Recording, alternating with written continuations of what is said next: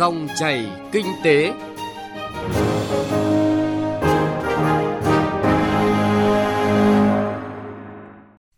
Các biên tập viên Thành Trung và Thu Trang rất vui được gặp lại quý vị và các bạn trong dòng chảy kinh tế trên kênh thời sự VOV1 Đài Tiếng nói Việt Nam.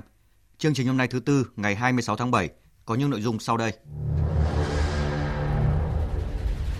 Bài 3 cũng là bài cuối trong loạt phóng sự Công nghiệp giảm sâu, nội lực nào hiện thực hóa mục tiêu nghị quyết 29 của Trung ương về tiếp tục đẩy mạnh công nghiệp hóa hiện đại hóa đất nước với nhan đề Những nút thắt cơ bản cần tháo gỡ. Phần còn lại của chương trình là phản ánh của phóng viên Đài Tiếng nói Việt Nam về nội dung cần cách làm mới hỗ trợ doanh nghiệp vượt khó. Mời quý vị và các bạn cùng nghe.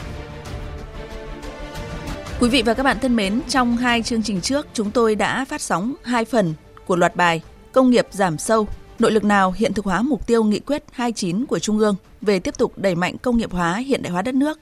Từ thực tế khó khăn của rất nhiều ngành, lĩnh vực sản xuất do thiếu đơn hàng xuất khẩu khiến cho công nghiệp chế biến chế tạo không còn giữ được vai trò động lực dẫn dắt tăng trưởng, kéo theo tăng trưởng của toàn nền kinh tế giảm mạnh, ảnh hưởng không nhỏ tới hoạt động của doanh nghiệp, việc làm và đời sống của người lao động. Trong bối cảnh thế giới nhiều biến động cho thấy vai trò của việc chủ động phát huy nội lực, xây dựng và củng cố tiềm lực từ nội tại của nền kinh tế để sẵn sàng ứng phó và chủ động tự tin trước mọi tình huống là vấn đề đặt ra và phải giải quyết cho được. Từ gợi mở của các chuyên gia trong việc xác định đâu là ngành công nghiệp chủ lực trong bối cảnh nhiều tác động từ bên ngoài, các chuyên gia cũng gợi mở những nút thắt cần tháo gỡ, cởi bỏ nhằm đạt mục tiêu đến năm 2030, Việt Nam cơ bản đạt được các tiêu chí của nước công nghiệp là nước đang phát triển, có công nghiệp hiện đại. Đây là nội dung bài cuối của loạt bài Công nghiệp giảm sâu, nội lực nào hiện thực hóa mục tiêu nghị quyết 29 của Trung ương. Được chúng tôi đề cập ngay sau đây. Mời quý vị và các bạn cùng nghe. Nút thắt đầu tiên được các chuyên gia chỉ ra đó là để có được tăng trưởng kinh tế, phải phát triển các ngành công nghiệp chế biến chế tạo cho giá trị gia tăng cao trong xuất khẩu, gắn với nâng cao tỷ lệ nội địa hóa, phát triển doanh nghiệp Việt Nam có đủ năng lực để tham gia được vào chuỗi cung ứng toàn cầu của các tập đoàn đa quốc gia đang đầu tư tại Việt Nam và để trụ vững ngay tại thị trường nội địa. Có như vậy mới có thể đạt được mục tiêu đề ra tại đề án tái cơ cấu ngành công thương đến năm 2030 của Thủ tướng Chính phủ nhằm hiện thực hóa nghị quyết 29 của Trung ương. Đó là tốc độ tăng trưởng giá trị gia tăng công nghiệp đạt bình quân trên 8,5%, tỷ trọng công nghiệp chế biến chế tạo trong GDP đạt khoảng 30%, tỷ trọng giá trị sản phẩm công nghiệp công nghệ cao trong các ngành chế biến chế tạo đạt trên 45% và gia tăng tỷ trọng xuất khẩu hàng hóa công nghiệp chế biến chế tạo lên khoảng 90% vào năm 2030.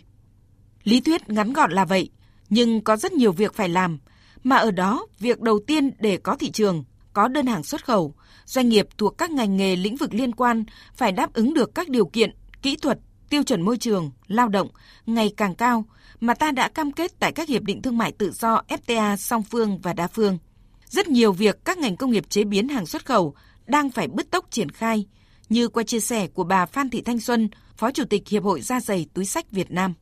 chúng ta chủ động sản xuất những cái nguyên phụ liệu tại Việt Nam vừa để chủ động cái nguồn cung ứng cũng như chúng ta gia tăng được các cái giá trị ờ, sản phẩm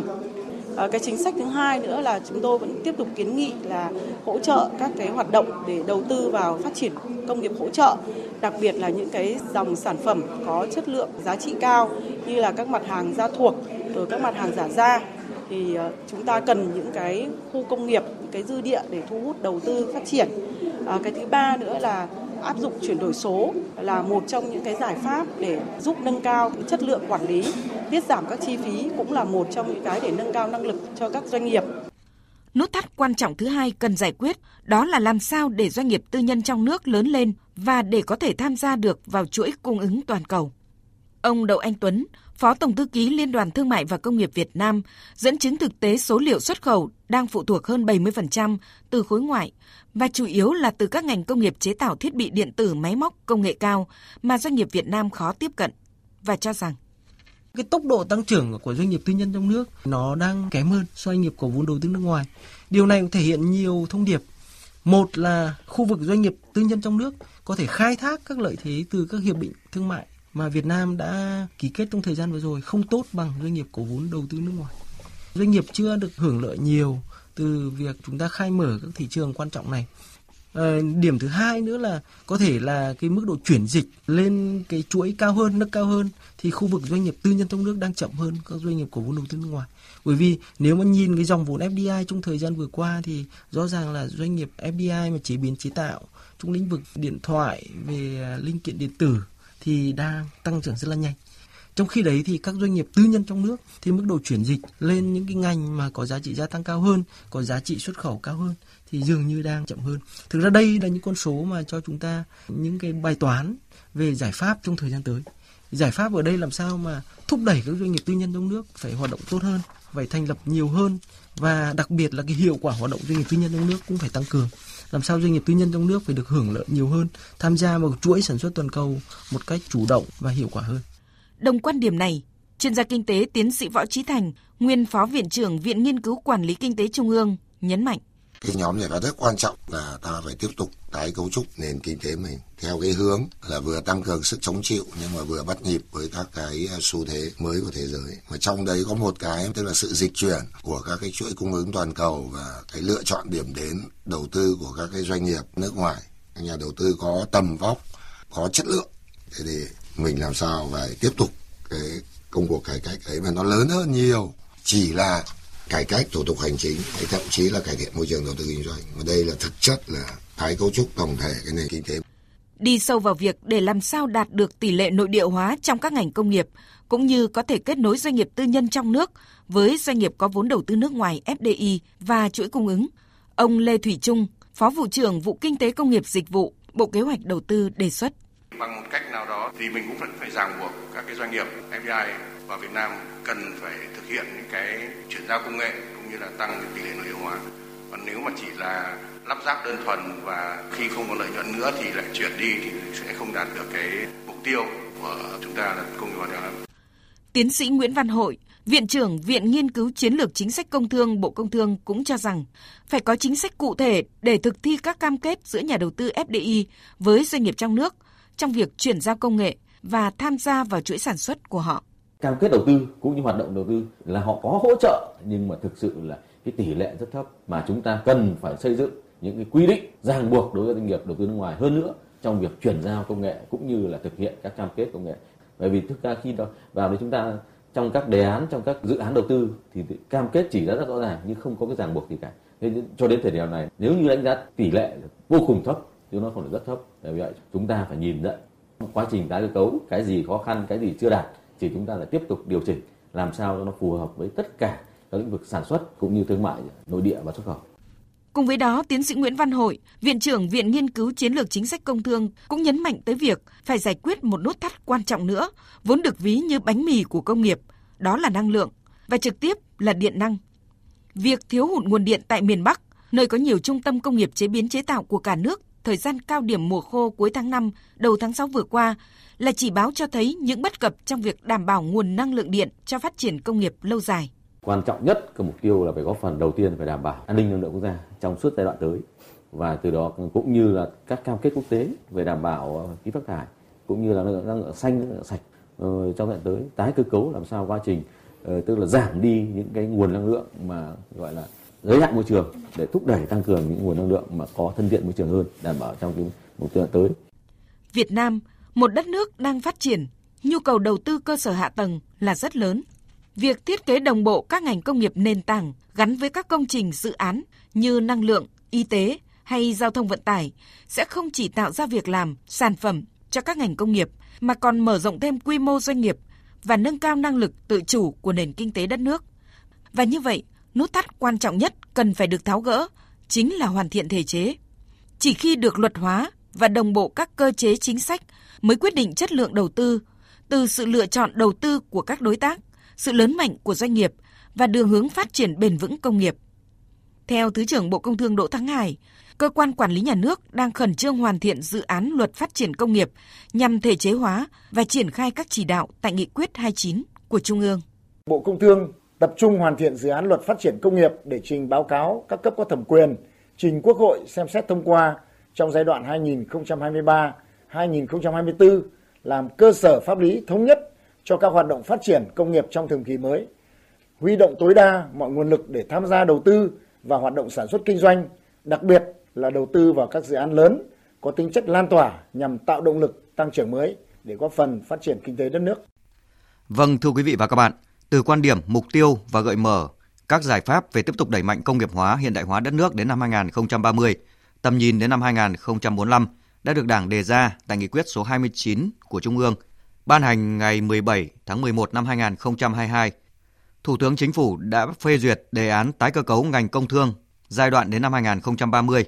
đề án 165 QĐ-TTG ngày 28 tháng 2 năm 2023 nhằm triển khai có hiệu quả nghị quyết 29 của Trung ương. Việc còn lại vẫn là thực thi và hành động trên thực tế. Hành động ra sao trong tiến trình công nghiệp hóa hiện đại hóa để xây dựng nền công nghiệp quốc gia vững mạnh với năng lực sản xuất mới, tự chủ, khả năng thích ứng, chống chịu cao, từng bước làm chủ công nghệ lõi, công nghệ nền của các ngành công nghiệp nền tảng, công nghiệp ưu tiên, công nghiệp mũi nhọn, thì nghị quyết 29 của Trung ương cũng đã nêu rõ quan điểm tầm nhìn, cần có lộ trình và bước đi cụ thể có trọng tâm, trọng điểm, ưu tiên các nguồn lực, có các cơ chế chính sách đột phá phù hợp để phát triển các cực tăng trưởng, các ngành công nghiệp nền tảng, công nghiệp ưu tiên, công nghiệp mũi nhọn, công nghiệp hỗ trợ, các ngành dịch vụ có giá trị gia tăng cao, tăng cường liên kết các ngành và liên kết vùng, xác định nguồn lực trong nước là cơ bản, chiến lược, lâu dài và quyết định, nguồn lực bên ngoài là quan trọng, đột phá. Doanh nghiệp trong nước bao gồm cả doanh nghiệp nhà nước và doanh nghiệp tư nhân là động lực chính, chủ đạo. Doanh nghiệp FDI có vai trò quan trọng, đột phá, vân vân. Hiện thực hóa quan điểm, định hướng đó để đi đến thành công phụ thuộc vào tư duy, tầm nhìn và trách nhiệm của nhà quản lý, điều hành và dựa trên chất lượng nguồn nhân lực. Quý vị và các bạn vừa theo dõi bài 3 cũng là bài cuối trong loạt phóng sự Công nghiệp giảm sâu, nội lực nào hiện thực hóa mục tiêu nghị quyết 29 của Trung ương về tiếp tục đẩy mạnh công nghiệp hóa hiện đại hóa đất nước, gợi mở những nút thắt cần tháo gỡ cởi bỏ nhằm đạt mục tiêu đến năm 2030, Việt Nam cơ bản đạt được các tiêu chí của nước công nghiệp, là nước đang phát triển, có công nghiệp hiện đại.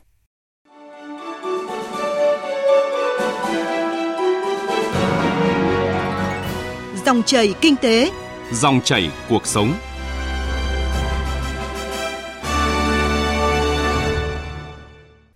Thưa quý vị và các bạn, đánh giá về tình hình sản xuất kinh doanh 6 tháng đầu năm nay, đa số doanh nghiệp cho biết vẫn còn gặp nhiều khó khăn trong hoạt động sản xuất kinh doanh, sụt giảm doanh thu, tình trạng thiếu đơn hàng là những khó khăn hiện hữu. Thực tế đang đặt ra yêu cầu với các bộ ngành địa phương cần có cách làm mới để hỗ trợ doanh nghiệp vượt qua khó khăn trong thời điểm này. Phản ánh của phóng viên Nguyễn Hằng. 6 tháng đầu năm nay, nhiều lĩnh vực ngành hàng tiếp tục bị ảnh hưởng do tổng cầu sụt giảm, thị trường xuất khẩu thu hẹp, nhất là các thị trường lớn, dẫn đến những khó khăn của doanh nghiệp ngày càng nghiêm trọng hơn. Từ đầu năm đến nay, có tới 6 trên 7 ngành xuất khẩu chủ lực của nước ta bị giảm, trong đó giảm sâu nhất là lắp ráp điện tử, điện thoại, chế biến gỗ, dệt may, da dày. Ông Cao Hữu Hiếu, Tổng Giám đốc Tập đoàn Dệt may Việt Nam Vinatech cho biết thực tế. Với ngành may của từ quý 4 năm 2022 và 6 tháng đầu năm 2023, đó là đơn hàng thì rất nhỏ lẻ, manh mún. Chưa bao giờ mà các doanh nghiệp may quy mô vài nghìn lao động mà phải nhận những đơn hàng đơn vị từ 5 700 đến 1 nghìn chiếc áo jacket. Và bây giờ phải nhận phải làm vì không làm thứ nhất là khách không biết đến ta hai là không có đơn hàng. Yếu tố thứ hai của ngành may đó là đơn giá thì giảm khủng khiếp. Nhiều đơn vị hiện nay giá gia công của ngành may thậm chí có những mã hàng giảm đến 5% so với thời kỳ này cùng kỳ năm ngoái.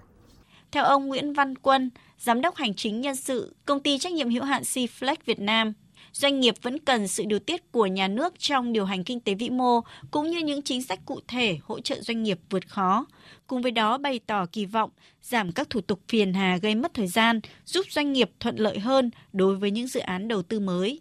Quốc hội cũng như chính phủ có những điều chỉnh những cái thủ tục liên quan đến đánh giá tác động môi trường hoặc là thẩm định phòng cháy chữa cháy thì có thể cơ quan cấp tỉnh làm được để cái giảm tải cho việc là đánh giá ở cấp bộ dẫn đến cái việc doanh nghiệp cứ phải xếp hàng rất là dài để chờ đánh giá thì ảnh hưởng lớn đến cơ hội đầu tư mới của doanh nghiệp.